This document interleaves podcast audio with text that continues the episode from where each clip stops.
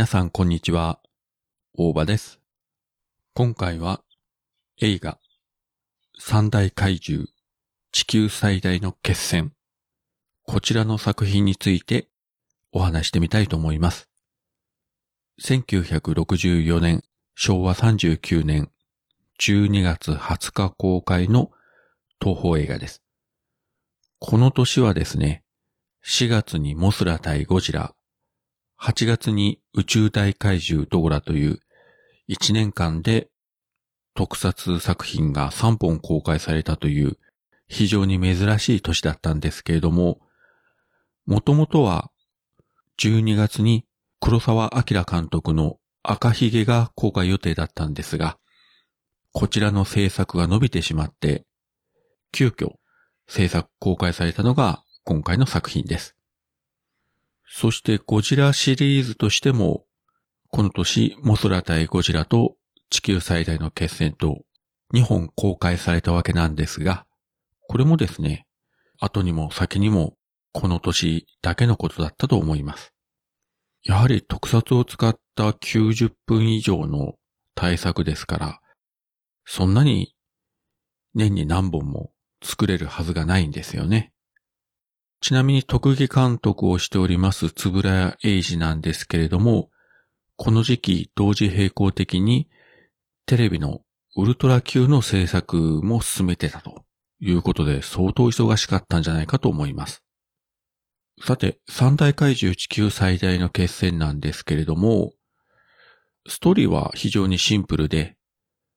宇宙からやってきたキングギドラと戦うために地球の三大怪獣、ゴジラ、ラドン、モスラが力を合わせて戦うというね。ゴジラシリーズとしては今回が5作目。モスラは単独主演作とモスラ対ゴジラに引き続いて3度目の登場。そしてラドンはかつて空の大怪獣ラドンという単独主演作がありましたけれども、今回がえー2作目ということで、それぞれ単独主演作がある怪獣たちがコラボして地球外からやってきた巨大な敵と戦うと。まあそういう意味で言えば、現在の MCU のアベンジャーズと同じような展開ですよね。もちろん当時の作り手は、まあそのマーベルのこととか意識はしてなかったと思うんですけれども、まあ、結果的には似たような構造の作品となってます。そしてこの作品自体がですね、それ以降の東方特撮、特にゴジラシリーズのある意味転換点となりまして、それまでのゴジラ作品、第一作目、えー続編のゴジラの逆襲、キングコング対ゴジラ、モスラ対ゴジラという風にこう続いてきたんですが、どれもまあ人間の敵。悪とは言いませんけれども、いわゆる仇役ですよね。そういった存在のゴジラだったんですけれども、今回は結構コメディ的な動きというか、今までにないような、なんて言うんでしょうね。人間らしい動きをしている。いわゆる怪獣の擬人化が進むという流れでしょうか。特に象徴的なのが、対立し合うゴジラとラドンの間に立ってモスラが説得して一緒にキングギドラと戦おうと呼びかけるシーンがあるんですけれども、それまでの怪獣映画じゃ全く考えられないんですね。まあ、過去の作品でモスラ対ゴジラとか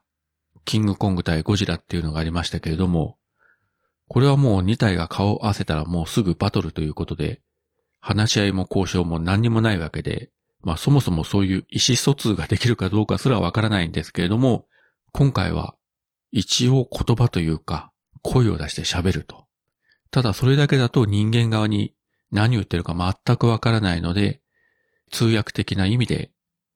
モスラシリーズでおなじみの小美人、ザ・ピーナッツが演じてますけれども、彼女たちがテレパシーでモスラの考えを受け取って、それを人間たちにこう通訳すると。もうなんだかなという展開で、まあ面白いといえばもちろん面白いんですけどね。そしてそうですね、この説得のシーンの前に、結構延々とゴジラとラドンが戦うというかどちらかというとどつき合うような、えー、戦闘というか喧嘩というかそういうシーンがあるんですけれども、ゴジラはご存知の通り中にスーツアクターが入って演じてるんですが、ラドンは空飛びますので、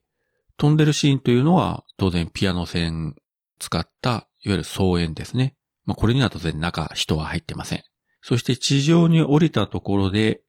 まあ何シーンかは中に人間が入ってるんですけれども、いわゆるこう鳥の形というか翼を広げてるので、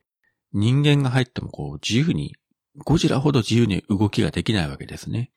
なので上半身だけの模型とか、あるいは中に手を入れて操作するギニョールと言いますか、そういう、えー、模型を使ってのアクションが多いんですけれども、特にですね、ラドンがくちばしで